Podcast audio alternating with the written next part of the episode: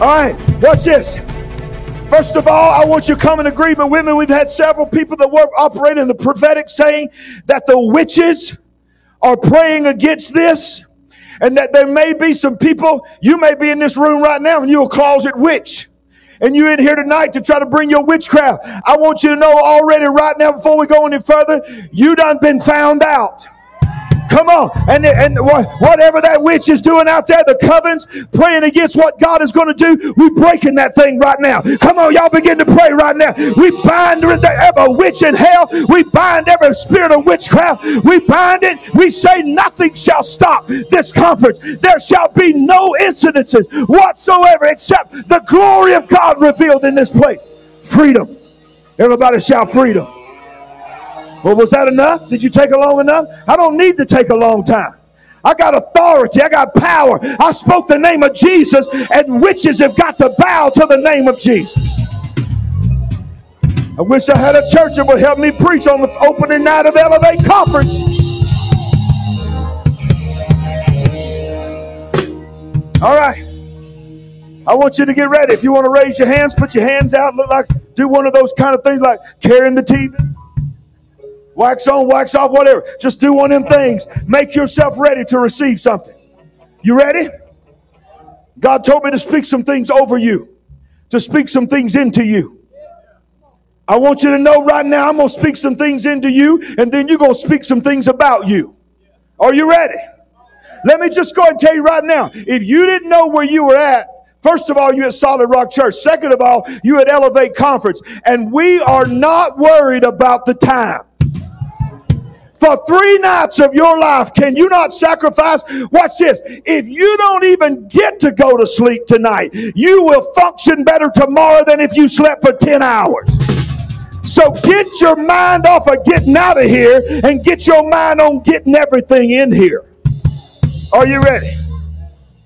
I speak that tonight, Thursday night, Friday night, and beyond this night shall be markers in your life. I declare, not preacher talk. You will never be the same. I want to say it again. You will never be the same.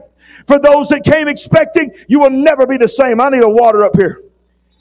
I, I speak every sickness in your body will be healed. Thank you. I got it, brother. Thank you.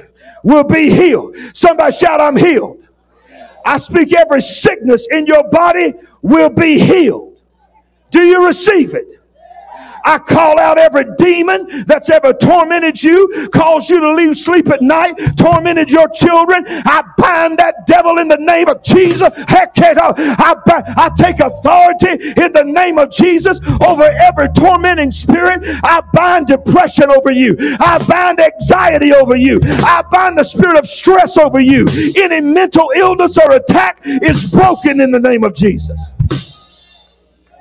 Shall I receive it?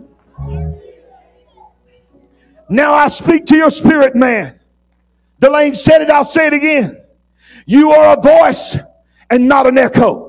You have not been called to echo and re- reverberate and regurgitate and puke back up what the world is saying about the condition of the world and what the world is saying about you. You are to speak of, as a voice crying in the wilderness, prepare ye the way of the Lord.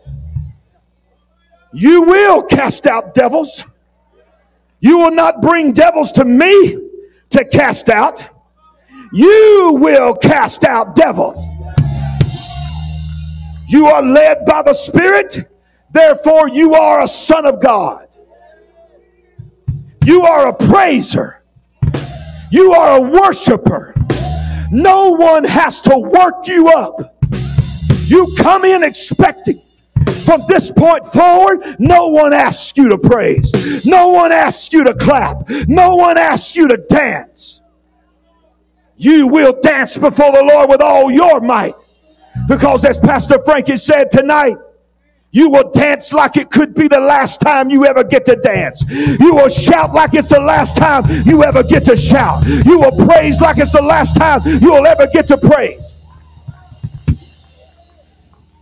Now, somebody say, I receive it. I ain't preaching yet. I ain't preaching yet.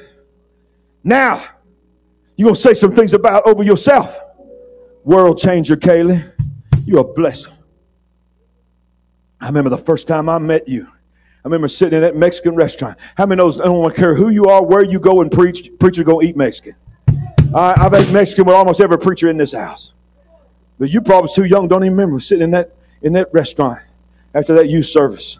I could see that little girl, a little red-headed girl, turn to a mighty woman of God. I'm so excited to see you on that front row. I just want to say that to you. I love to see young people on fire for God. Can I get an amen? All right, raise your hands right now. Speak up, and I'm going to get into this thing. Repeat after me. I am not at a church service. I am the church. I am not at a church service. Listen closely. I am the service of the church. See, some of y'all too worried about the church service when God's called you to be the service in the church. Say this with me I am not left over after the pandemic. I am chosen. I am the remnant prophesied in the Bible. I will not wait for someone else to do what I'm called to do. I am anointed. I am called. I am chosen. I take ownership of this moment. I have been trusted by my God for this moment. I will not take one moment for granted ever again. I am chosen for this moment. Now give the Lord a shout one more time. Come on, remnant. Come on, remnant. Hallelujah. Hallelujah. Hallelujah. High five, fist bump, head butt, whatever. Somebody sit down and get ready because you're going to be standing up a lot tonight. If you hear something that you like, shout amen. If you hear something that changes you and stirs you, stand up and shout. Well, we don't do that in our church. Well, you're not at your church. You're a Solid Rock Church. We stand up at Solid Rock Church. We shout at Solid Rock Church. We dance. We dance at Solid Rock Church. We speak in tongues at Solid Rock Church. We prophesy Solid. Now, I say this humbly, but I want to say this. I'm not talking to you tonight as Pastor Larry Ragland. I'm not talking to you as Bishop Larry Ragland. As Delane said, I didn't know he was going to say that. I speak to you with a prophetic anointing. I speak to you with an apostolic anointing. Tonight, I call you out. Tonight, I send you. Oh, it's getting quiet already. Tonight, you, you will leave knowing that this Elevate conference is different than any of the 28 years that we've been doing this. It's different. It's not preacher talk. Oh, I'm not preaching a sermon. Oh, it's time to shift and get into another gear and all that kind of stuff. I love that. I preach that. I'm, this is not a preacher point and a preacher statement. If you think it is, you will miss the moment. You will have lied to yourself when you just said that you will not miss this moment. This is not a conference. This is an encounter with God. My assignment tonight. I wondered why God had me to preach at camp meeting. I've not preached at one of our camp meetings in I don't know how many years. Why is it, God? Why did you have me to open up? Why do you want me to preach at this conference? Because I'm just as happy, in fact, more happy to be sitting on that front row, bringing in a voice, a fivefold ministry voice to speak. But just today, I already knew it, but just today, God spoke to me some things. And He said, You had to be the one because you are the father of that house. And I've walked with you through some things and I've promised you some things and I've said some things to you that you have not seen come to pass. But I have not forgotten what I said to you. I have not forgotten what I promised you. My answers were yes and amen then, and my answers are yes and amen now. Understand, this is what he spoke to me.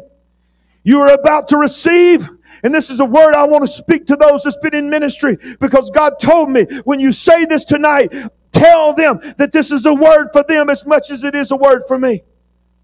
That your former, I mean, your latter shall be greater than your former that you shall have more energy in your 60s than you had in your 30s. You will see greater success in one year than you saw in 15 years. You'll see more souls saved in one week than you saw saved in a year.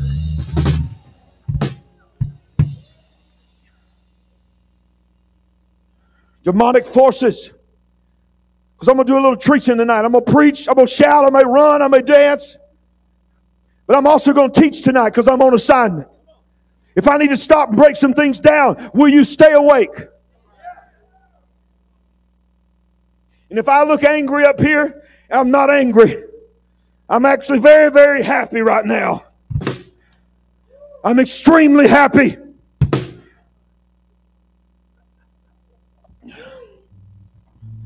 I'm just determined and I'm on a mission. Demonic forces have felt empowered in this moment. They have come out of hiding. The cockroaches no longer hide when the light is turned on because the light that's turned on is not the right light. We have a world now that has been illuminated. They got illumination instead of revelation. They want, they've been enlightened to the spirit realm. You can't even do a Google search on spirit or spirit realm. I'm trying to find something to put on my show, my YouTube show, of some kind of fire, something of the Holy Ghost, and I got to go through 10 pages of some Eastern mysticism yoga, somebody sitting in a yoga position with their hands like this, talking to Buddha for three and four and five pages on Google before I ever get to anything about the Holy Ghost. This world is got smarter phones, but we're dumber. We're more spiritual, but we don't have any spirit demons. No, they used to try to attack our children in secret and in veil references. But now they're wide open. They stand in our classrooms with our children. They bring drag queens in to read stories, pornographic stories to our kindergartners while we sit back and just shake our head and wonder how did it get in this place? The enemy will only ever be able to do what God and God's people allow him to do. You didn't hear me. Because you don't want to take ownership of the moment. You want to take ownership of revival. You want to take ownership of healing. You want to take, but you don't want to take ownership of the fact that we have let this happen. I'm preaching better than you're shouting. That's not condemnation. That's not guilt. But I remember a long time ago when I was a kid being told, you don't ever really know you need a Savior unless you know you're a sinner. Why would you call on the Lord to forgive you of something that you didn't even think you did? Is this microphone still working? The church, the pulpit is responsible. Storms are raging. They're catching us by surprise. Oh, we were going our way. Going on our own way. 28, 2018, 2019, right here on this platform. We debuted this platform in October of 2019. We had it ready. We were ready. We were ready for explosion in this house. We were ready to be a voice in this house. We brought in the voice that's been speaking into my life since 1991. Walking across this platform, had to pinch myself to make myself not know that I was a, wasn't dreaming. Rod Parsley got up here and preached for almost two solid hours. Perry Stone, Clint Brown, having no idea that just in a matter of months a storm would hit this nation in this world. And we as a church, oh, don't come tell me this mess that you saw it coming. Or you, you might have prophesied that things were going to get dark and I guarantee you did, you did not see coming what came in 2020. You didn't see it. If you did, I wouldn't tell nobody. Because we're all going to be wondering why you didn't tell us. Oh, am I preaching good? We were blindsided. There was a storm that came up out of nowhere, and water began to fill the boat. The boat being the church. And it looked like we were going down. We were shut down, y'all. We were shut down in this very sanctuary. For nine straight weeks, it was me and nine other people I preached to an entire empty sanctuary. People felt sorry for me, and I come in here the next week, and they had printed out pictures of about 50 or 60 of our people and taped them on the back of the chairs. so that I could at least see the faces of the people. It did help.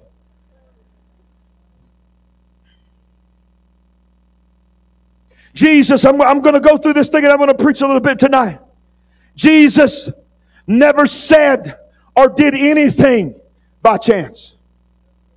He was, an intent, he was intentional in everything he did. Every word that proceeded out of his mouth, even if it don't make sense. If you read some of you say, that don't make sense. And why did he say that there? Why did it don't make any kind of sense? It makes sense. It just didn't make sense to many generations before this one. There are things that are happening and understanding in this generation that no other generation had the ability to understand. Daniel was writing about the final generation, and God told him to stop writing, seal up the book until the days that people will run to and fro. They will, they will be unstable in all their ways. But in the midst of that, knowledge shall increase. And when that generation gets here and knowledge increases, knowledge will increase in that generation. And I will open the book, and revelation will come, and things will be seen in scriptures that have been hidden in plain sight. Can I get anybody in this house? Not adding to the word, not taking away, not putting a word there to make it say what you want to say, just reading the text and seeing, oh my Lord, what? It's been there all along. But it was only the generation of the moment of the remnant that would get some of the things that we are getting. We're no better than the other ones. We're just the last. Oh, you didn't hear me? You think we're better than, you think we got more authority and anointing in us than Smith Wigglesworth? You think, you think you're more anointed than Oral Roberts? You think you got a burden for souls bigger than Billy Graham? But they're not here.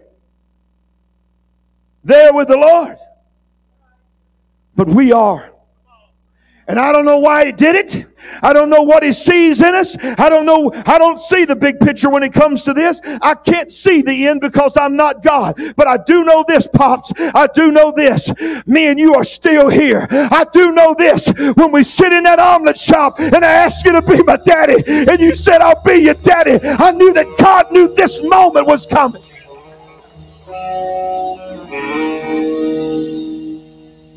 I knew he knew it.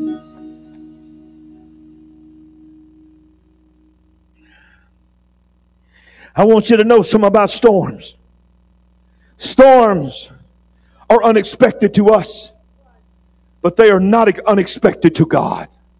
Storms scare us, storms move us.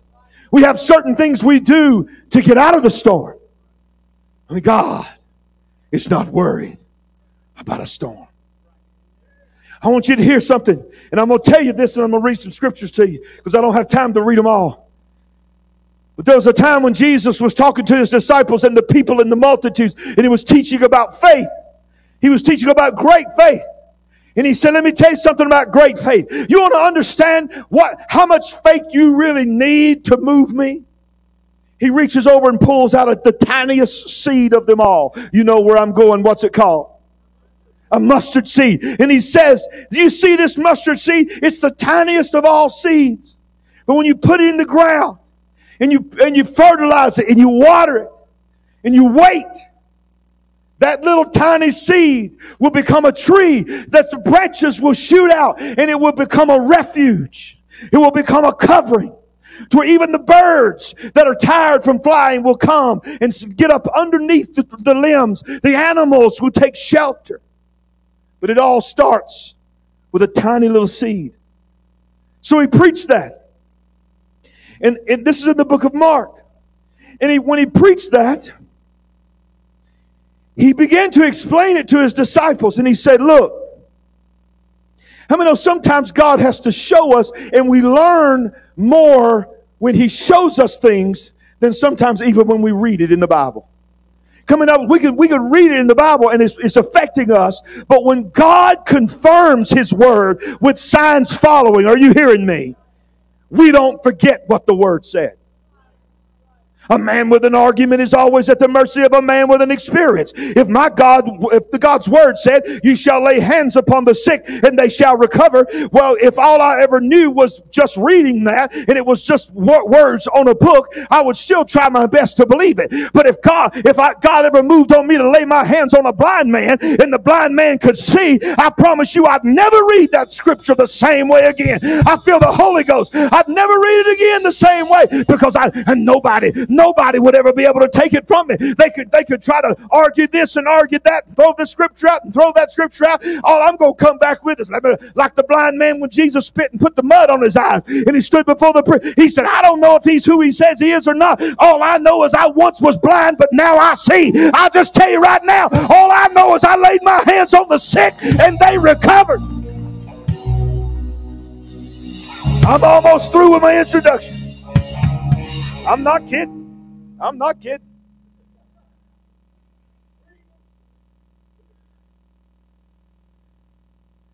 He says, okay, okay, okay.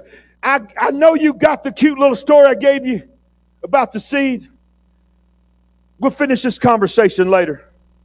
We need to go somewhere. And he moves in Mark right out of the story of the mustard tree. And the Bible says he gets in a boat. Are y'all hearing me? Mark chapter 4, straight from the mustard tree in the mustard seed. And the Bible says, Mark chapter 4, verse 35, on the same day, everybody said the same day. The same day. In other words, he's still in the altar call. He's still in the life application part of the message preaching class, if you're in here.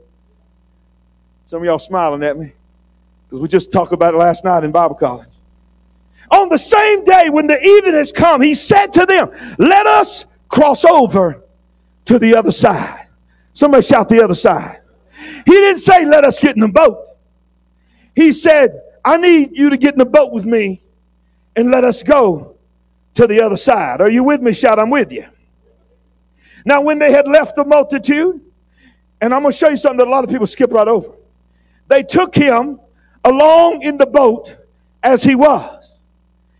And other little boats were also with him. Nobody preaches about the other little boats. Because listen to me, when you are with Jesus, and when Jesus has done what Jesus done, you can't just get in a boat and leave. People are going to try to get wherever Jesus is going. And I've got news for you right now. Those guys were not in those little boats for the disciples. They were in those little boats for Jesus. They wanted to be where Jesus was. Delane said it earlier. You, no, you're not. You did not even discern the moment. You missed the time of your visitation. You didn't even realize. Oh, I love that one scripture says, all I know is I don't know if they're everything they're supposed to be, but I could tell that they had been with Jesus. Come on, somebody, amen. How many knows well, you could just tell when somebody has been with Jesus? So Jesus gets in the boat, and without thinking about it, a bunch of other people get in smaller boats and they're following we forget all about those other people when we get back in the story. And a great windstorm arose, and waves beat into the boat so that it was already filling up with water. But, somebody shout, but. Sometimes you need to get your butt out of the way, but sometimes you need to get your butt back in. And I like it when Jesus brings his butt. Come on, what are y'all thinking? I like it when Jesus, when you say, yeah, yeah, we're in a pandemic and the whole world shut down. Jesus says, but, are y'all hearing me? The doctor told me I got, I got throat cancer. Mm-hmm, yeah, he did. But, somebody shout, but God. Oh, it ain't sacrilegious. Somebody shout, Jesus, bring your butt. Because when Jesus brings his but, he always follows it with God. But God. Oh, they're coming after my car, but God. Oh, I'm preaching good. You told me you wanted some tweetable moments. There's your one right there. tell Jesus to bring his bud.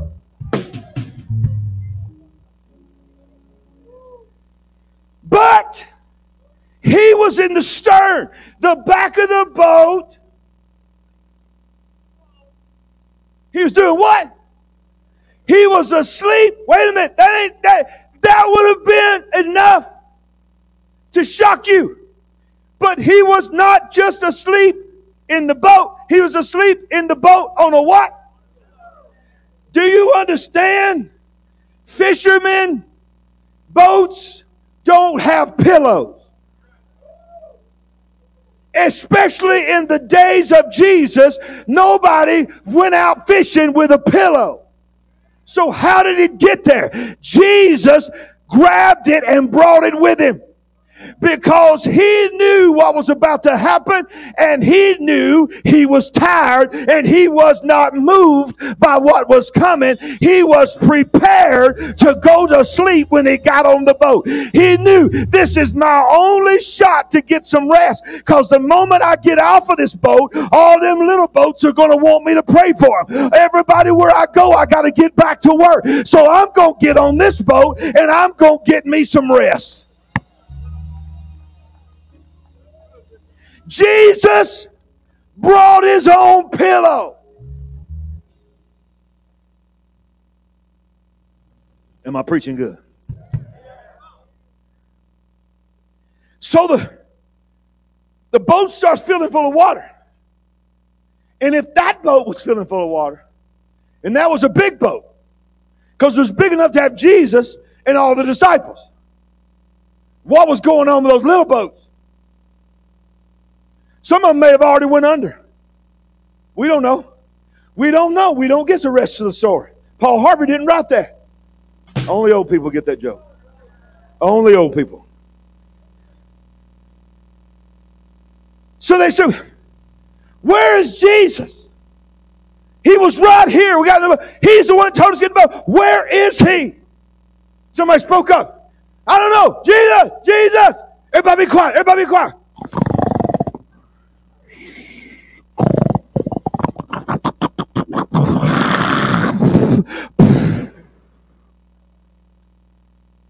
I told y'all the other day we don't like to think about Jesus snoring. We don't like to think about Jesus having to sneeze. We don't like to think about Jesus going to take a poop. But he had to take a poop. He had to go see a man by the dog. Are y'all hearing me? He was in a body. He didn't eat fish, and fish just disintegrated inside his belly. They had to come out. Am I preaching right? Say amen. Making you think about Jesus. They found him asleep. They said, Watch this, teacher. They didn't wake him up. They just wake him up and say, Hey, we need you to pray for us, got a situation. They woke him up saying, Don't you even care? Do you not care that we are perishing? This was an insinuation that Jesus had no idea what was going on. Do you know that even though the body of Jesus was sleeping, he was still God? His body might have been snoring, but the Spirit of Jesus, the Word that was made flesh and dwelt among us, knew exactly what was going on.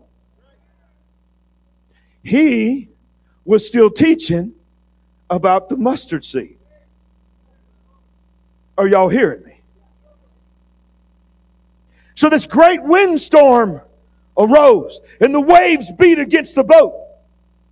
They were going down. And when I studied this, I found something very interesting. And of course, I thought of Delane. He's going to love this. The, wind, the word windstorm in the Greek is the same word to use to describe the wind Euroclydon in Acts 27. It's the same wind. It's the same word. It's not Euroclydon, but when it said there was a tempestuous wind that arose named Euroclydon that, that made the shipwreck of Paul happen in Acts 27 was the same word. In other words, this was not just a storm. Because this was a storm that could have shredded, and only my people will like that joke, shredded that boat and every little boat around there. Here's why I don't believe anybody drowned on that day because we would have heard about it. Somebody would have talked about it when they got out of the boat. I think they all made it because they were all following Jesus and Jesus knew it was going on. So this ain't no little storm. This is the same word used to describe. And do you understand that tempestuous wind, Euroclydon, means, when you look it up, gale force winds on the level of hurricane forced wind. A storm. We, we think about in a movie. We think about just the waves rocking a little bit and a little bit of thunder. No, this was a hurricane. This was a storm of storms sent. Now watch this. God didn't send it, but God knew it was coming. How many knows God can take something that he didn't even send and use it like he sent it? Oh, y'all get that later. Because remember that thing about all things don't work to the good, by the way. All things do not work to the good. But you have somebody standing right here and another person standing right here, and the same storm hit them. All things ain't going to necessarily work to the good of this one. But if this one loves God and is called according to his purpose, the same storm that took him out will take him up. I wish I had a church that would shout like you were at Elevate Conference. Oh, you saving all your shouts for Myles and Clint. That's just old Larry. That's just old Larry up there. We get that every Sunday.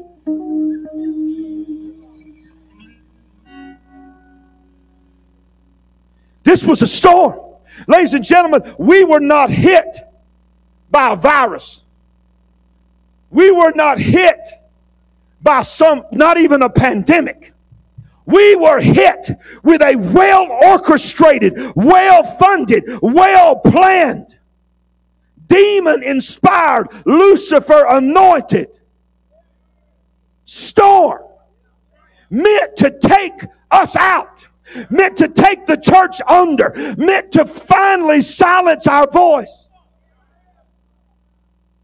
We are the only, Delane said it. My God, I kept thinking he's going to preach my sermon. I got to get him off the stage. We are the restraining force. People say, well, is the, D, is the Antichrist alive today? Probably. If we're the last generation, he probably is. Will we know who he is? I'm not here to debate eschatology, but let me tell you where I go, where I lean. If I'm going to err on something, I'm going to err on the side of favor. If I'm going to err on something, I'm going to err on the side of grace. If I'm going to err on side, I'm going to err on the side of God not coming down here and suffering and dying so that I can have to suffer again. I know that the Bible said he's reserved his judgment for his enemies. And I'm going to tell you something. You can say whatever you want to say, but this is my pulpit and my microphone and I'm going to say it tonight. I believe the Antichrist might be alive and he may want to reveal himself, but he can't reveal himself because there's still somebody in the boat. Hallelujah. There's still somebody. There's still a voice. There's still a people. There's still a remnant. He'll show up once we're gone, but baby, we're still here. If the Antichrist wants to show up tonight, I'd cast the devil out of it. It, Pastor. Let me see. Y'all needed that anyway.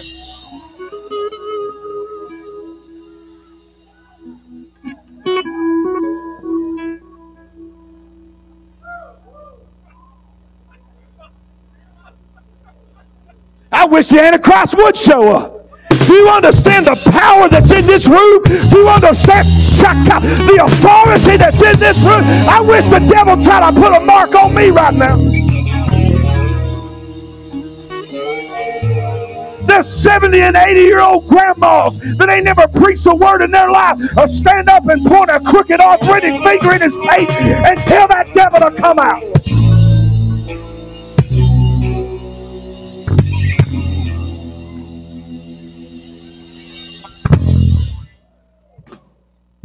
I'm going to set this off to the side.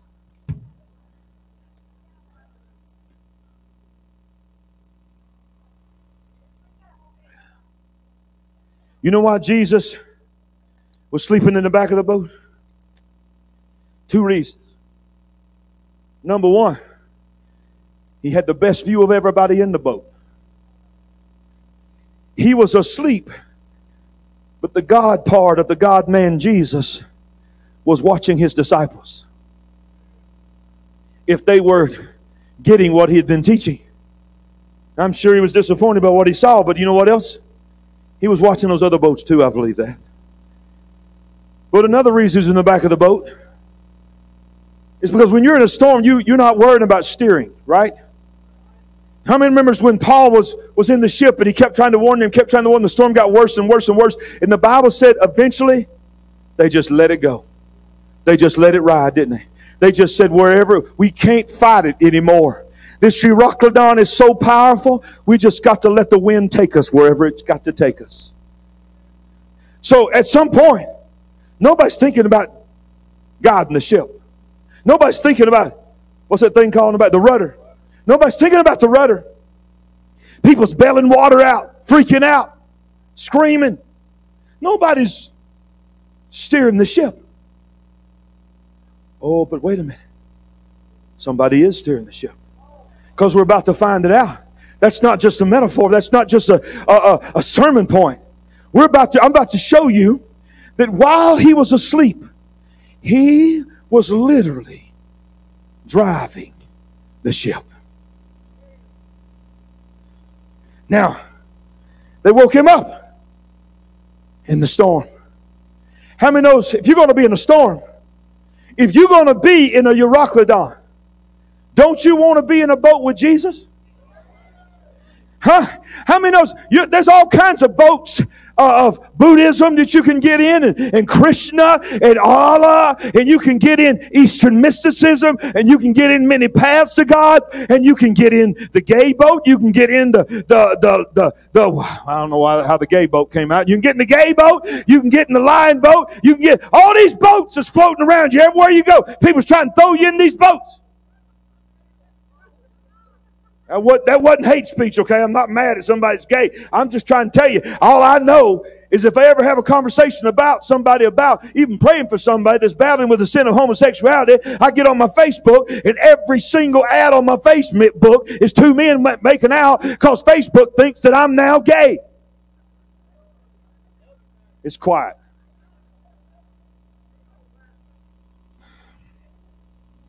If I'm going to be in a boat, if I'm going to be in a storm, I'm going to be in the one that said, I am the way, the truth, and the life. Let me tell you, I'm going to be in a boat where, where here's how you got to know that you need to be in the boat with Jesus. He gets up, he wakes up.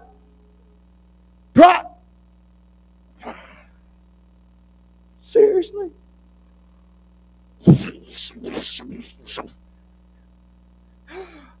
They look at his face. He's so calm. Heaven knows Jesus is not moved by storms. Jesus is not, can I be honest with you? He's not even moved by you. He's not moved by what's happening to you. He's not moved that something bad happened to you. Something bad's happening all over the world right now. You think what's happening to you is bad? Let me pick you up, put you on a plane, fly you to Africa. Let me fly you to South America. Let me fly you to some, some Muslim countries, set you down in there, and then ask, then go back and wonder if what you think bad has happened to you right now is bad. You're spoiled. Jesus loves you and has compassion. But what moves God is faith. Are you hearing me? What moves God is faith. So he stands up and he says, it's, I'm still preaching, by the way. Y'all don't know it. If, if he'd have been at Solid Rock Church, he'd have probably said, Hey, I'm closing. I promise. Close the number seven. How many give me five minutes? Peter, okay, I'll give you five. There's five, ten, fifteen. He's still preaching. He says, okay, you don't know this, but it's time for life application. It's time to show you the sermon that I just preached, how it works in your real life.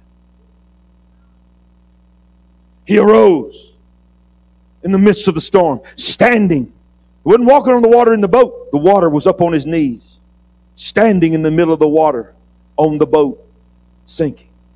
He didn't rebuke those that was in fear. He didn't rebuke anybody on any boat. He said, I'm about to show you who the enemy is. I'm about to show you who you have authority over. Because remember, he consistently said, These things that you see me doing, you shall also do. And greater shall you do if I go to my Father. He says, if you see me do what I'm about to do, then I've called you to do it too. Oh, y'all didn't hear me.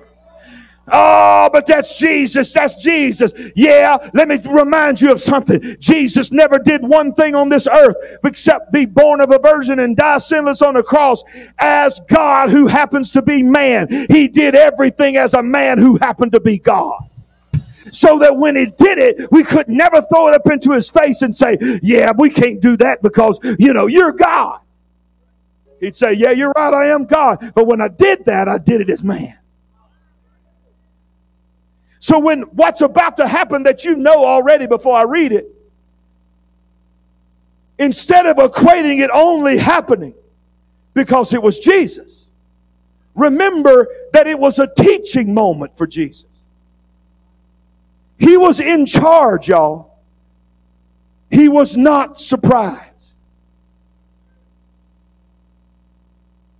So he stands up.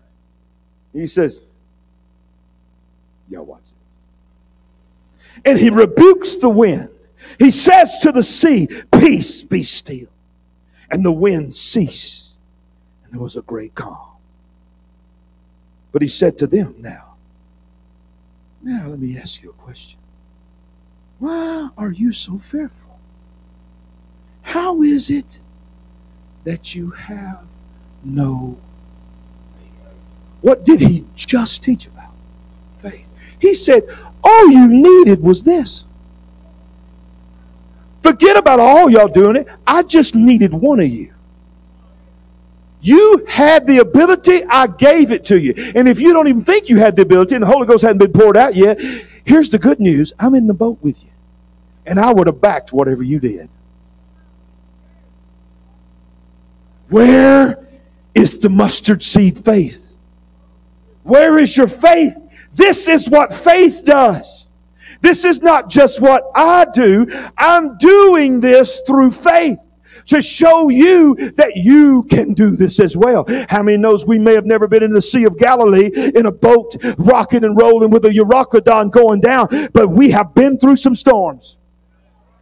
How about this? How about we finally become a generation that we ain't got to wait. Hold on, hold on to Sunday morning. It's if I could just get to church, I'll get Pastor Larry to pray, lay hands on me. I'll just get the man of God. If I could just get a hold of an elder, if I could just, if he just answer a stupid text, yeah, if I could just get somebody to answer me and help me and pray. This is bigger than me. This is greater than me. Yeah, it's bigger than you. It's greater than you. And the reason you can't get a hold of nobody, and the reason God shut the door down so that you can't get any help is God wants you to stand up in the boat. God wants you to speak to the ocean. God wants you to speak to the wind. You've got authority in the name of Jesus. But we didn't do that. We got hit by a storm called COVID 19. But COVID 19 was not the storm, it was the name that was put on it by systems and governments to hide and to masquerade what it really was. Now, I don't know if you believe me, and I don't care if you believe me. But what I'm telling you is fact. That storm that hit us in early 2020 that lasted for two and a half years, and some people are still bound up by it. had one goal. It wasn't to destroy America, although it almost did and is doing. In other countries around the world, it wasn't about taking your freedom away from you in the Constitution. Some of you are more determined to post videos, share videos of people talking about the freedoms that you're losing in America when you have absolutely foregone any responsibility of the freedoms that you have gained at the cross and an empty tomb. You ought to fight for your freedom. You ought to fight for the freedoms that your Constitution has given you. But I got something greater than the Constitution. Are y'all hearing me? This was around before America was around. This is not a Republican. This is not a Democrat. It was here before any nation on this earth, and the Word of God will be sustained after we are all burning up and gone.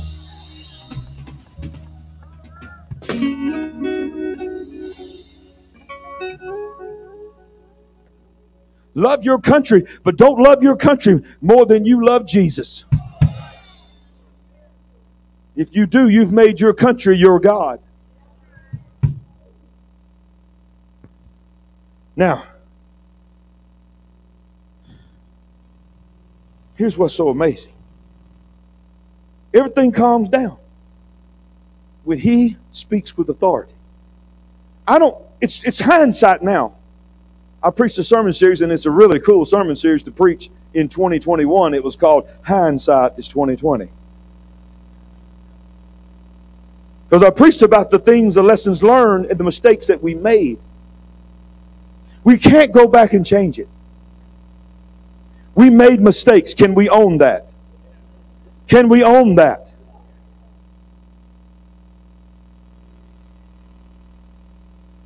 But if you think for a moment, Kelly, I know you know this. Church, if you think for a moment that was the last storm, if you think for a moment that was the biggest storm, you have not read the Bible. It's going to get much, much worse, Shorty, than better in the world. If you ain't got Jesus in your boat, oh, you, you rode this storm out. You're still here. I am remnant. I am remnant. But if we're not careful, the remnant who is still a part of the remnant will be so proud to say, I'm the remnant, that they will miss what the remnant is supposed to do and they will become exactly what you say that you're the remnant they came out of. Organized religion. This is good preaching tonight. See, y'all thought y'all was going to get a patty cake and then come back get the big dogs tomorrow night. Y'all getting a word tonight. Somebody shout, preach on, preacher. Not only was it a small storm, it was not a chance storm. The storm did not arise because it was just time for a storm. Sometimes storms come because of meteorological things that happen. But sometimes storms come with an agenda. And this storm had an agenda. This storm was not to just take down the boat of the disciples. Because you got to understand, the devil knows a lot about the word, but one thing the devil is not the devil is not big picture. He doesn't have the perspective of God. He sort of knew who Jesus was, but he, and even if he did know that he was the promise of the garden, he still didn't really grasp what was coming. He knew the prophecy. He tried to kill every prophet ever known to man up until then, because every prophet that rose up and spoke against it, he must be the seed of the woman, and he killed him. But he knew when he fought him in the wilderness, this is probably him. So he thought, if I can take him down with his disciples in the midst of the Sea of Galilee, not only will I take down him crushing my head, I'll take down the whole movement. Because I've watched him spend his personal time with those men.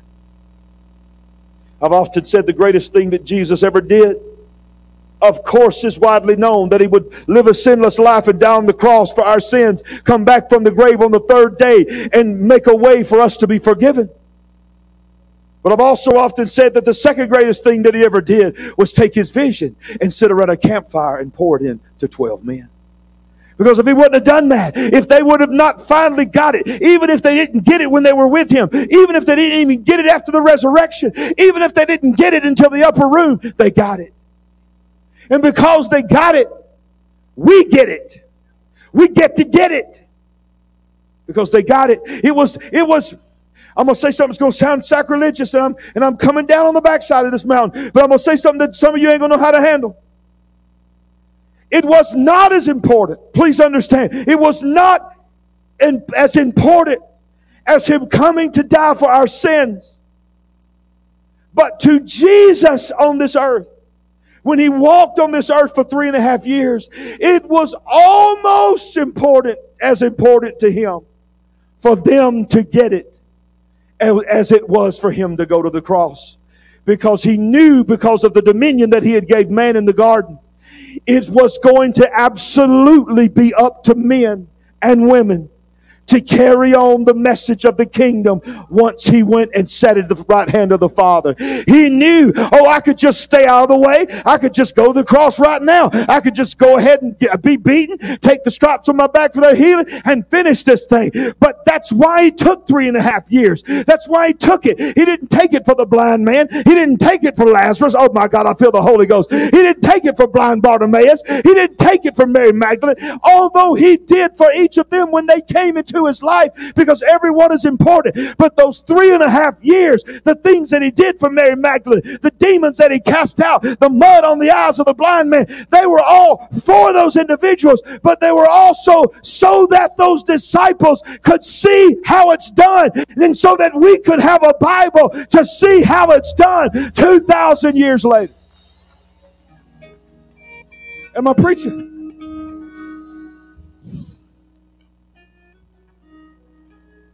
Now I'm into my sermon.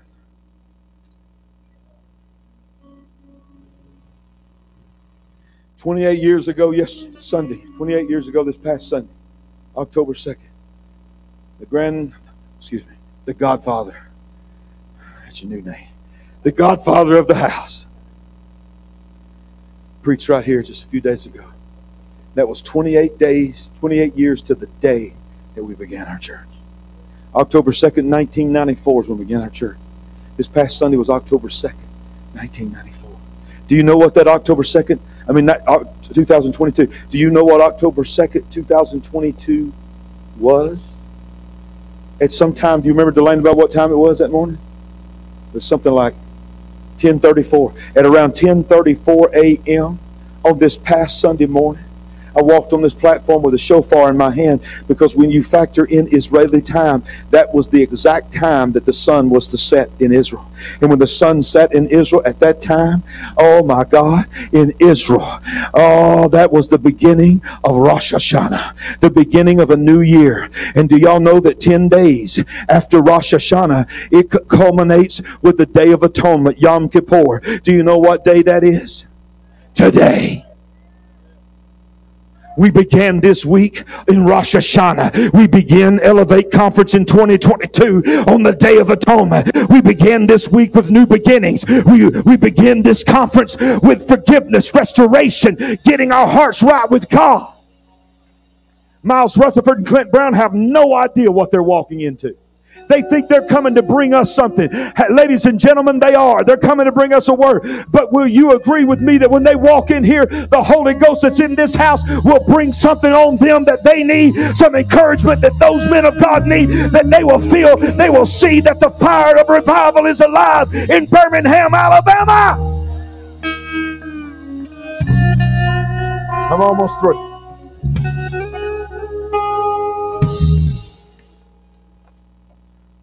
This blows my mind.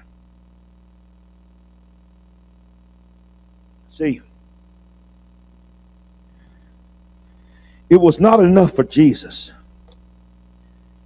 for his people and his disciples to get the revelation of salvation. In fact, I'm going to blow your mind when I say this. Now, these preachers know this, and some of you may know it, but most people don't really think about this. We spend so much time preaching the words, you must be born again. And we should. Because that's how you get saved, right? But Jesus only said those words one time. One time. In the middle of the night, in the middle of the night, in the darkness, to one man, Nicodemus. Nicodemus crawled over the over the barrier in the middle of the night fearing for his life if he was to be seen with this so called fake Messiah.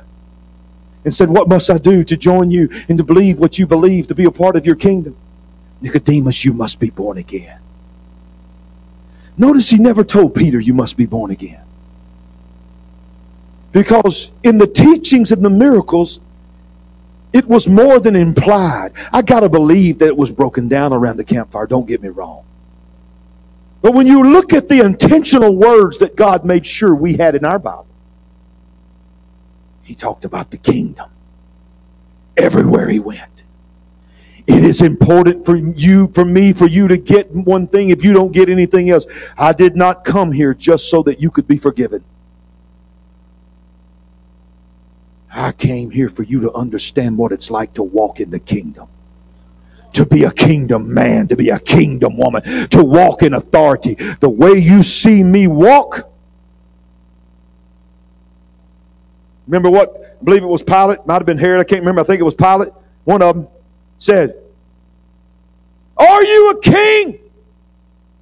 Like they say. I'm paraphrasing. He said, You said it right that I'm a king. But I am not a king in this kingdom.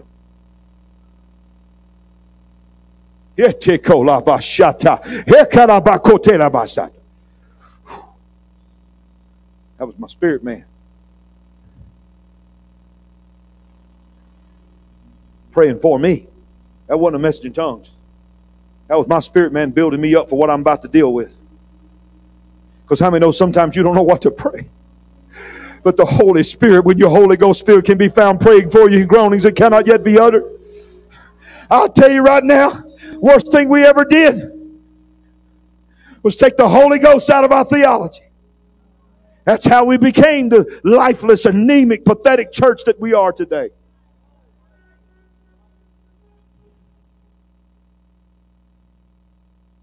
The winds calmed down, and all the people of the church could think about was, we made it.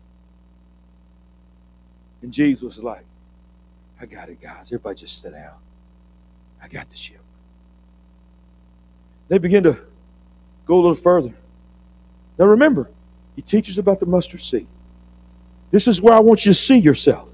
You may think yourself as insignificant and tiny, but when you sow yourself into the kingdom, you become so great that you become a place of influence. You become a place of coverage, of, of protection, of shade.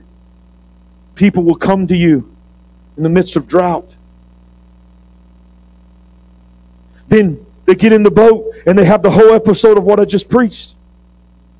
And they still ain't really got kingdom power yet. And, and Jesus like, I got this. I got it. Everybody just relax.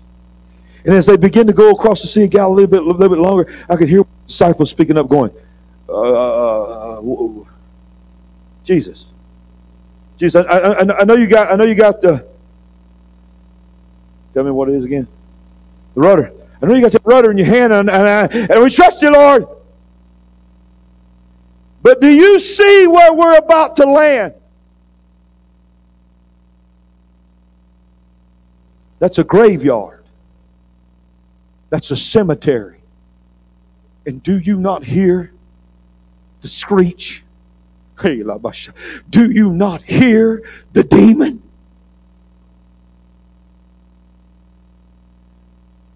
Will you not think of the little boats? Because they're all going to follow us. Jesus said, I got this. And the Bible says, and I'm not going to read it, they landed in the country of the Gadarenes. They looked up and they realized that not only did they land in the, in the, in the country of the Gadarenes, Jesus had a lot of shoreline in the Gadarenes. He intentionally chose to dock at a cemetery right out of the storm. It's the very next story. The Bible says they're freaking out. Jesus, just like when he was asleep in the boat. Y'all watch this. He steps out of the boat and he just begins to casually walk up. No church service, No, no, let the lion roar, work, working him up. In fact, he's not even acknowledging the devil. He's not preaching, he's not teaching, he's just present. See, some of you can quote scripture left and right, but it's been so long since you've been in his presence that the word that you quote has no more life in you.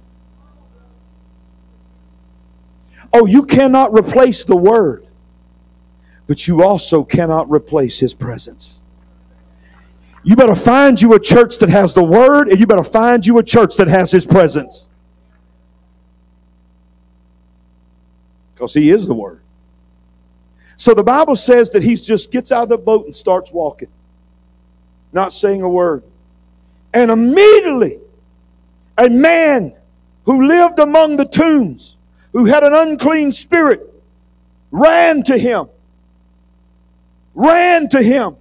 It describes this man and says, No one could bind this demon possessed man, not even the chains that they put on it, because he had often been bound with shackles and chains, and the chains had been pulled apart by him. The shackles were broken in pieces. This was a cemetery littered with pieces of iron and steel and shackles and chains that people had tried to chain one man. He was so tormented. He snapped them all. And without any provocation, without any invitation, without a single word out of his mouth, he ran to Jesus. Oh, God, I hope you get what I'm about to say. Listen, we are in a generation that has been ransacked with the devil by the devil. They don't know anything about God. They don't know anything about church. They don't know how to praise. They don't know who Hillsong is. They don't know who Elevation is. They don't, come on, y'all hearing me. They don't know any of the things that you are so blessed to know. They don't know anything. All they know is that they are tormented. All they know, they can't explain it. They call it, now I know there's mental illness. I know there's mental issues, but I'm going to tell you something. This ramping up of mental issues that came out of nowhere, whether they are diagnosed mental issues or not, at the core of them is demonic demon spirits that are tormenting our children. They are, they are possessing our children. Are y'all hearing me? They are being invited while parents are doing selfies and filming and laughing while their children are walking up and sliding dollar bills in the stripper pole of a drag queen. Are y'all hearing me? We have been desensitized. We are a demon possessed, demon ran society, and the demons have made their way in their church. My God, I believe there's some churches that the devil himself wants to come in and walk up to the pulpit. We would shout him down. We wouldn't even know who he was. Know you not that the devil himself himself can be transformed into an angel of light. No sermon you preach, no three points, no life application, no big giant screens. It's going to get them. He didn't run to the preachers. He didn't run to the chosen one. He didn't run to organized religion. He ran to Jesus. He, I'm not talking about Somebody who's been praying for revival ran to Jesus. I'm talking about a demon possessed man that in all of Scripture, would you not agree? Probably the most famous, most powerful demon possessed man in all of Scripture. Jesus never even had to tell him to come here. He just walked into his world. Hey, does anybody feel what I feel? How, how, many would have church to midnight tonight if you had to? How many, how many would dance for your family? How many would, how many would shout for your children? How many would fight tonight for your babies? Is there anybody in this church that will fight for your babies? Is there a church left? Is there a church left? Do we value his presence?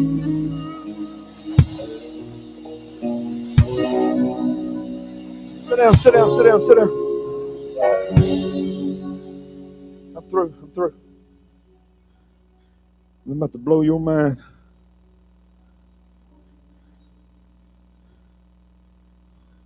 Who, who docks a boat at a cemetery with a demon? Who carries a pillow on a boat when you know it's about to sink? Only Jesus. How many knows Jesus does things unorthodox? Jesus don't do things the way you think he ought to do it. Because if you were able to figure out what he was going to do and how he did it, you wouldn't trust God. You trust yourself because you think you knew what God was going to do. How many know sometimes God just spit in the mud?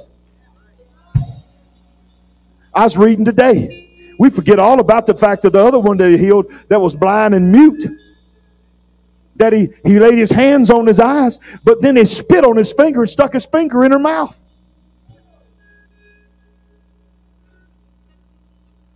Smith Wigglesworth, you heard of him. You, people would come on him with giant tumors in their belly, and he'd haul off and punch them in the belly and knock them out. You better know you of God. You punch me in the belly, you punch my wife in the belly, you better you better believe it, you better hope it's God. Because I'm, I'm going to punch back in Jesus' name. Smith Wigglesworth walked into a funeral home, grabbed his, one of his best friends, pulled him out of the casket, already been embalmed, slammed him up against the wall multiple times. Body just fell, collapsed, slammed him up again. About the 10th, 12th time, he woke up, went back out of the funeral home with it. These are documented facts. But hold up. God did not decide for him to be in this moment. He did you. I pray for all bladders. Peace be still. What manner of man is, what manner of preacher is this? That even the bladders. No. Here it is. Here it is. Here's closing point. The people tried to control him, but he couldn't be controlled. See, it looks like it's out of our hands.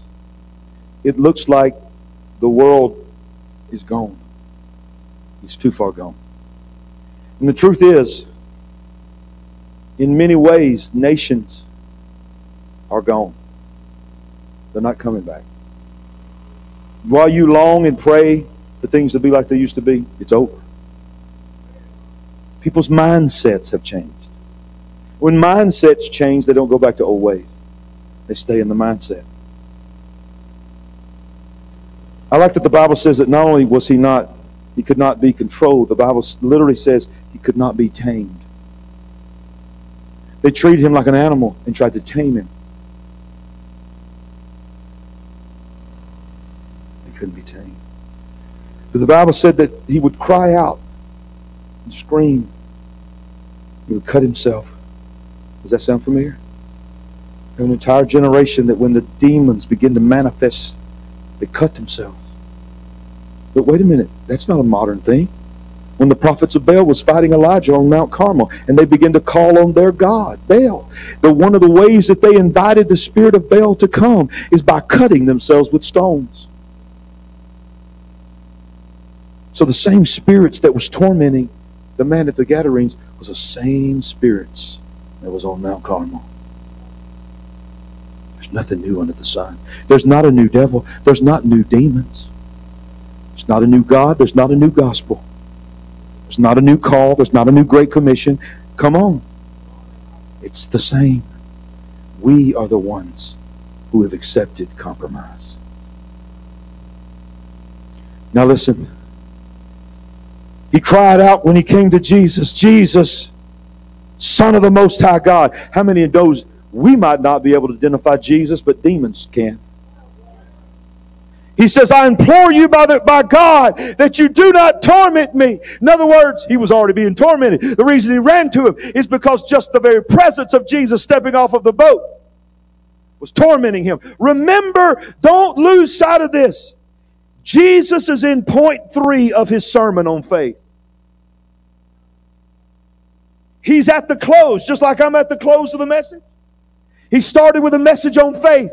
He gave them life application on the Sea of Galilee. And he said, This is what happens when you operate by faith. But now I'm going to show you what happens when you become a kingdom man. You may not know what to say when you walk in the kingdom. You may not know what to preach. You may not be a preacher. You may not know what to quote. But if the Holy Ghost is on you, if you've been with Jesus, when you walk in the room, demons will be tormented. Are y'all hearing me? Jesus began to close this particular sermon. Matthew and, Luke gives different account and they, they go a little bit further. Matthew says, the demon said, have you come to torment us before our time? Luke, Luke said the demons begged him that they would command, they would not command him to go into the abyss. In other words, they know what's coming. They know the word better than we know the word. They know what their future is. They know what the bottomless pit is. They thought Jesus was about to throw them in the bottomless pit. That's how tormented they were. He said, You come out of that man, you unclean spirit. But hold up. I'm still preaching to my to my folks. I need them to understand that this ain't like the guy that had the son that was jumping in the fire. I need them to know that I'm not just because I because he's going to respond the same way the one did that had the boy that jumped in the fire because all demons are subject to me and, and because I'm Jesus. But I need to let them know that there is no big demons to me, and there is no many demons to me. There is no big devil to me. The same devil, the same demons bow to me, whether they're one or whether they're a million. When I show up, my name is greater. So, so he says, Come out of that man, you unclean spirit. Uh, hold up second. For the sake of them, not for me, because I already know you. I can see you right now. Do you think Jesus didn't know who was in there? Do you, you think Jesus didn't know how many was in there? You think Jesus didn't know the name that those demons went by? He wasn't asking that for himself. The Bible had already told us that when the Pharisees was talking about it, he heard their thoughts. He knew who was in there. He said, Go ahead and tell them what your name is. Oh, shut up. Go ahead and tell them so they'll know. They said, My, this is probably where they said, My name is Legion. For we are many. Jesus like Yeah, that's pretty good. And he begged him that he would not send him out of the put that scripture up. I want him to see it. Mark chapter 5, verse 10. He begged him earnestly that he would not send him out of the what? Because what was inside that man? Legion. Legion. Somebody said legion. Legion is defined in the, in, in the Strong's Concordance as 6,826 men at that time, 6,100 foot soldiers, and 726 horsemen. He used the Roman definition of legion to tell there is almost 7,000 demons in this man. You got 7,000 demons in you, you'll break any chain. You can't be held. But inside there was a principality. Because you don't have 7,000 demons inside of a man unless the demon that's in charge of that region is in there too. So the one that was talking was not these almost 7,000 demons, it was the principality. We'll let you do whatever you want to do, but I'm asking one favor of you, like he thought. Because you know, the devil gets so full of himself sometimes he thinks he can talk to God like that. He said, I just need one favor of you. I'll come out. But don't run me out of my country, my region. This is mine. Oh, you're coming out. And this region and this country will never be the same after today. I'm here not just for this man. I'm here for your country. I'm about to blow your mind. When they realize, and the principality realize, I have no word, I have no authority here. I'm coming out. It's so interesting, we love to preach it. He says, if you're going to cast me out, cast me into these pigs. There were thousands of pigs there. Was it 3,000? I can't remember. 3,000 pigs? 2,000? 2,000 pigs. So all those almost 7,000 demons split themselves among 2,000 pigs. And the pig said, We don't want you either. And the pig said, I ain't, I ain't got no authority to cast you out, but I'm if this is what my life's gonna be like, no, somebody gonna be eating bacon tonight. And 2,000 pigs made sausage over the cliff. Now, here's the interesting the Bible says that when they came out, he was completely of a sound mind. Just like that. I'm talking about it wasn't a progressive miracle, Roger. It was like a man, if you can imagine, had 7,000 demons in him, and he was perfect. And he looked at himself. He was, let, me, let me break it down for you. He was completely naked. Because a man that's tormented and pulled chains off him ain't to keep clothes on. He's standing for Jesus. All of his disciples didn't ever care about his dirty, naked body. Now he looks down, just like in the garden. He realizes, oh my God, I don't even have any clothes on.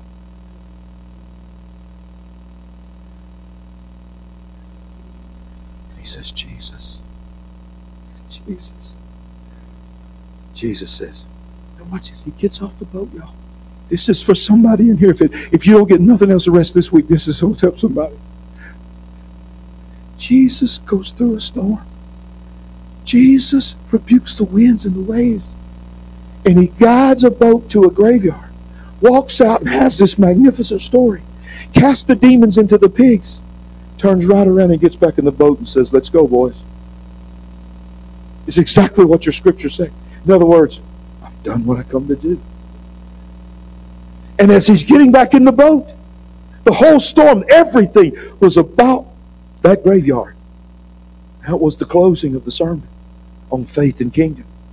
He said, I'm going to show you something, how this works. It's not about you.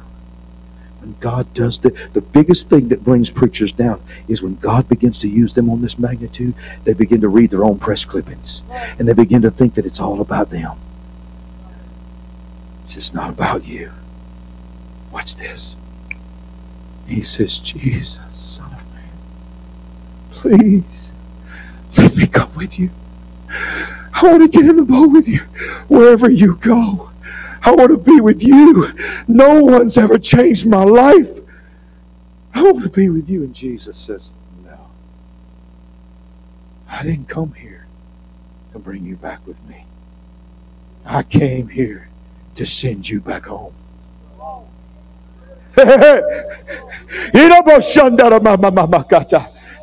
he said, No, no, no. You're going back home. You're going back home. Oh, glory to God. Bible says this, and I finish. I want to read it so you'll hear it, not be my words. Go home to your friends and tell them the great things that the Lord has done for you and how He had compassion on you. Tell them. Guys, I didn't even get time to know Him. But all I know is that He brought people, not just in His boat, but when the scales fell off my eyes, I looked out into the water and it was filled with people watching me in little boats. They had all been watching it all. I don't know how to preach about him. No one ever loved me like that. No one ever had compassion. Instead of trying to chain me up, he cared about me. I could feel it. I could feel his compassion. He says, This is what you got to do. And the Bible says in verse 20, he departed. And he went back to Decapolis. The place of how many cities, Pastor? Ten cities. And told all into the Decapolis what Jesus had done for him. And all marveled. Now, it ain't but 916. Tomorrow night, trust me, it's going to be later than 916 when we get to this point. This is Myles Rutherford, y'all. That's a, that's a that's a that's a commendation, not a condemnation. I must tell you this. I must tell you what I found today. You must hear this. As I studied the Decapolis in the 10 city region, the Talmud and the writings of the church fathers, and I quote, believe that the people that belonged in the 10 cities were the remnants of the seven pagan Canaanite nations that were actually driven out of the promised land by Joshua and the Israelites. Those that dwelled in Jericho that was driven out had come to live and set up camp in the Decapolis. These nations, watch this. Is there any re, is there any shock that he cut himself? Because the nation of the Decapolis, the ten cities of the Decapolis God, anybody want to take a chance on guessing what their God was? The God of Baal. The same God that caused them to cut themselves on Mount Carmel was the God of the Decapolis. Now listen to this, how it applies today. They were known for the evil, the evil sexual perversions of the Canaanites and were famous for sexually assaulting and bringing into their perversion children. And one of the main things that the worshippers of Baal in the Decapolis did was sacrifice and murder their children as an act of worship.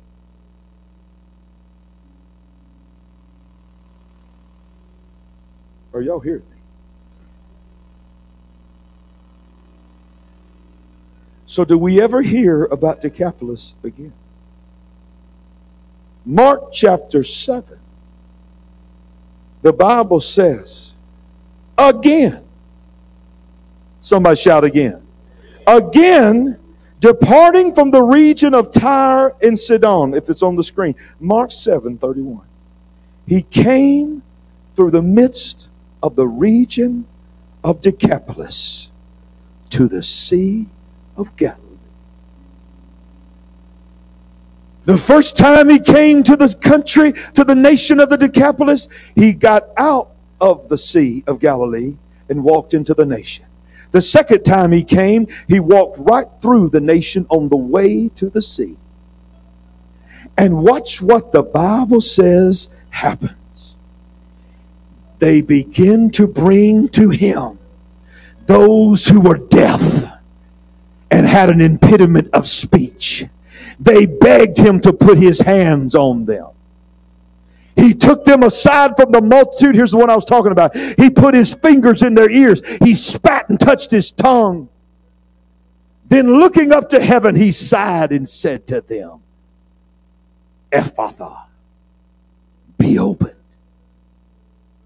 You have a nation who was pagan, sacrificing children, cutting themselves, known as the most evil region in the world in just a few verses, they're running to Jesus with their sick children. They're running to Jesus with the blinded eyes. They're, they're grabbing his hand and slapping it on his head. Why?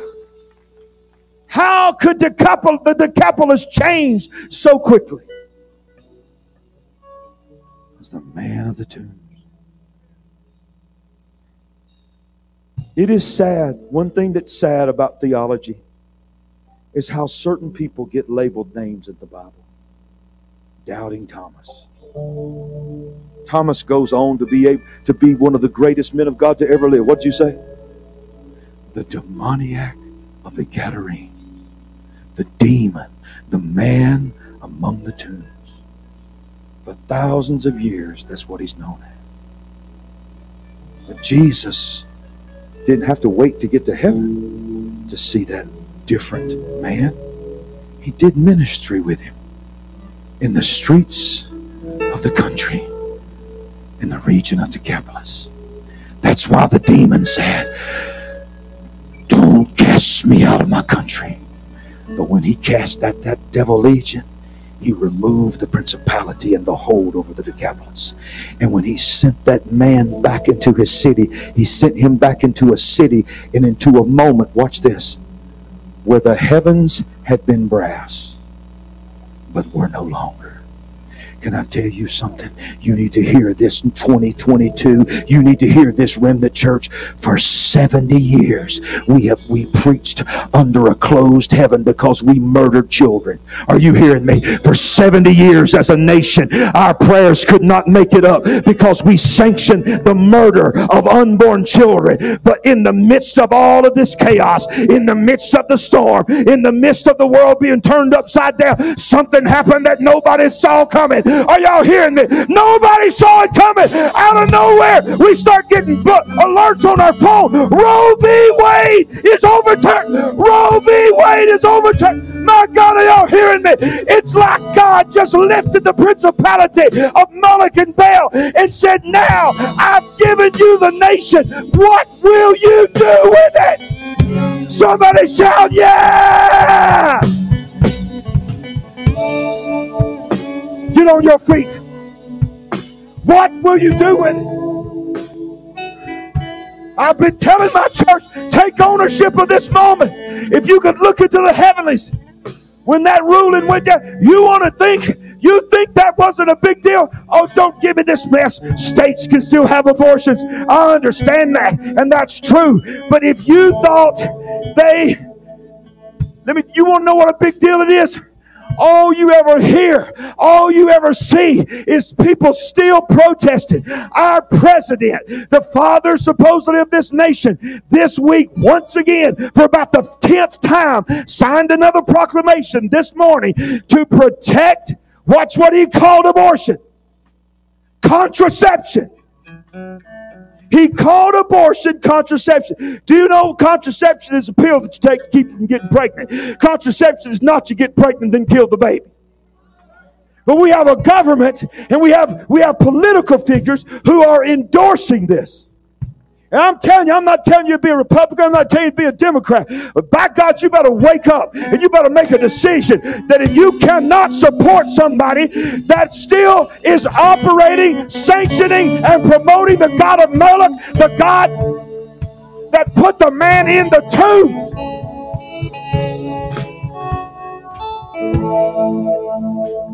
Let me tell you what it's going to take. Stay on your feet. It's going to take some demon possessed people being set free. It's going, it's going to take, it's going to take some. See, So what happened about that blind man that Jesus put the mud on his face. They, they said things like this Well, it looks like him. Not sure if it's really him because we've never seen him in that state. He's always been blind. Well, it looks like the guy that used to be naked and screaming and tormenting us. We couldn't get sleep at night because he's howling at the moon. I mean, he's he's looked like a werewolf out there. Looks like him. Even sort of sounds like him. But he's not screaming. He's got a peace about it. You know when when when uh what's that dude's name that died that had Apple? Steve Jobs. When Steve Jobs would would reveal the iPhone and all this kind of stuff, he was notorious for finishing up. Everybody's clapping, everybody's about to go. They begin to expect it at some point. But he'd say, wait a minute. There's just one more thing. And then he would drop the shocker that nobody knew coming technology. So now, even to this day, they still do it. Even the guy that took over, they still, in his honor, they'll say, wait a minute, wait a minute, wait a minute. One more thing. Everybody waits for it now. It's just one more thing that you got to get before you go home tonight. It is believed by many theologians and has been written in ancient texts that when Jesus was teaching the story of the prodigal, that it was known that when the prodigal ran away from his father's house, he ran to the Gadarenes. Because there was only one place that you would have the option to eat the slop left over from the swine.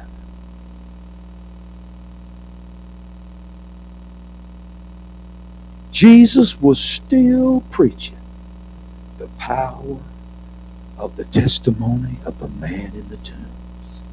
He said there was a boy who left it all.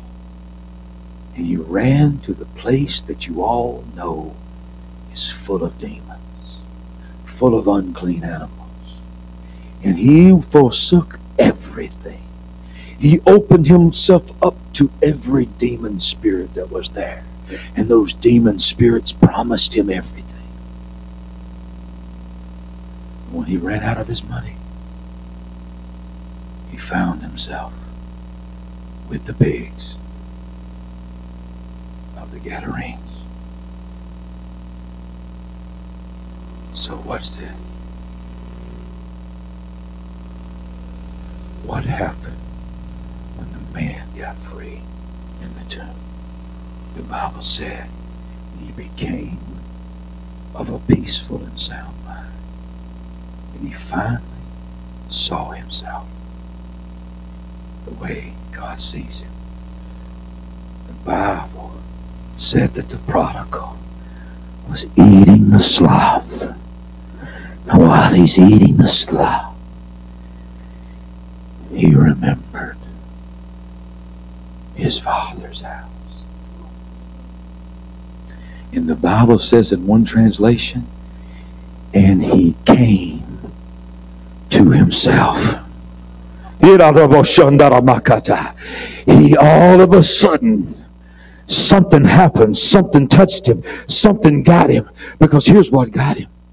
While he thought the father had forsook him, while he thought the father had moved on, while he's eating the slop, at that same moment, the father is out at the edge of the field saying, God, wherever my son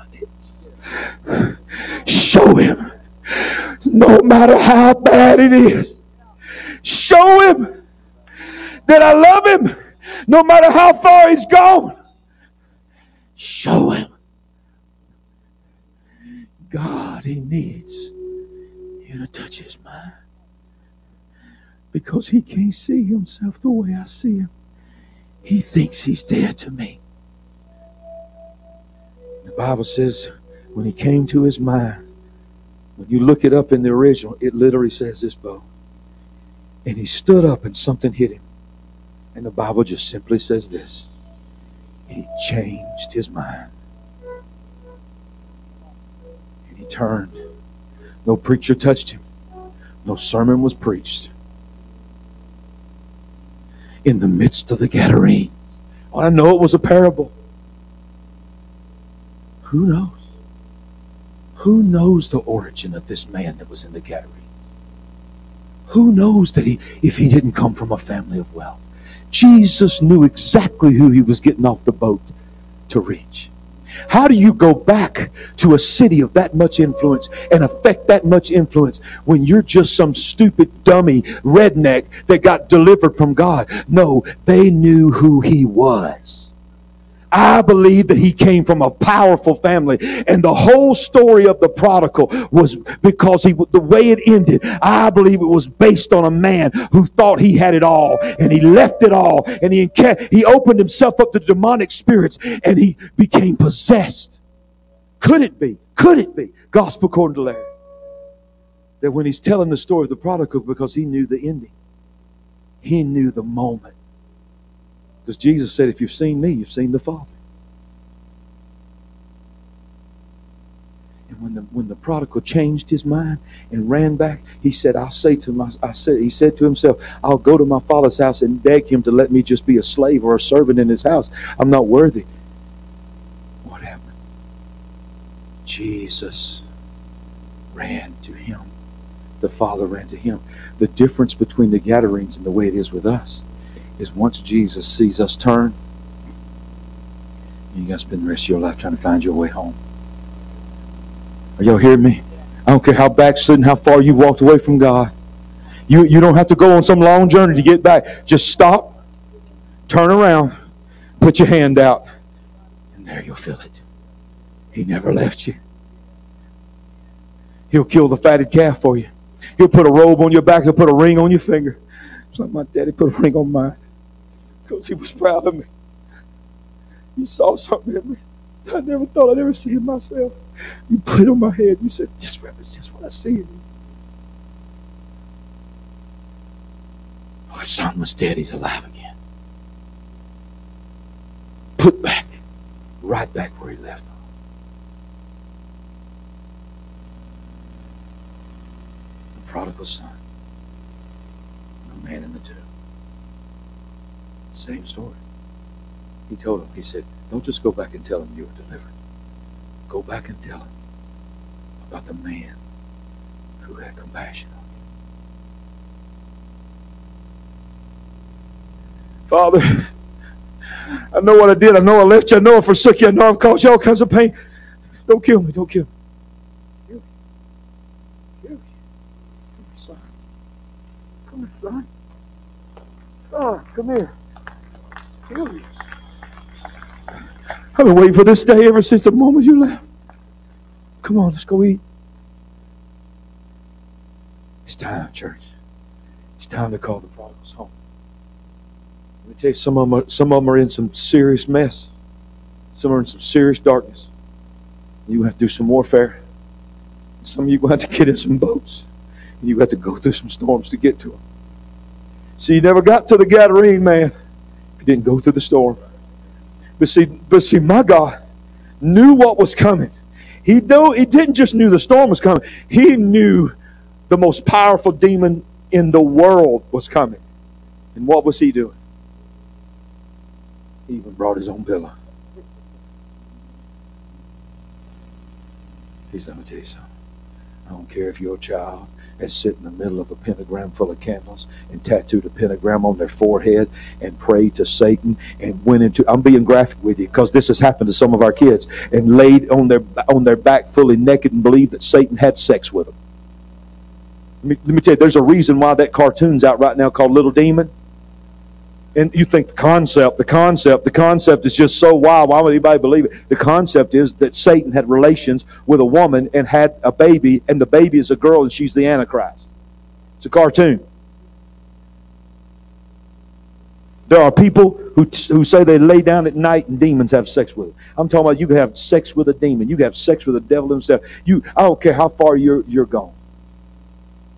Jesus walks in. One moment in that that child, one moment in God's presence, one moment uh, around somebody that's been with Jesus. I tell you, it don't matter. I don't matter because God doesn't just come to deliver; God comes with compassion. Hey, you know what? There are going to be people preaching on this platform. They ain't had time yet to get the tent pentagram covered up. They ain't had time yet to get the naked woman with the boobs hanging out off the off of us. He's wearing long sleeves, doing the best he can. You caught him cutting grass. He got a naked boob woman on the side. He's trying his best to. He didn't have the money to even cover it up, but yet he's speaking in tongues. He's trying the best to raise the money to cover it up. Pig sloth, slop. To a whole city being so changed. He became a voice in the wilderness. One man. He prepared the way of the Lord. He prepared the way of the Lord.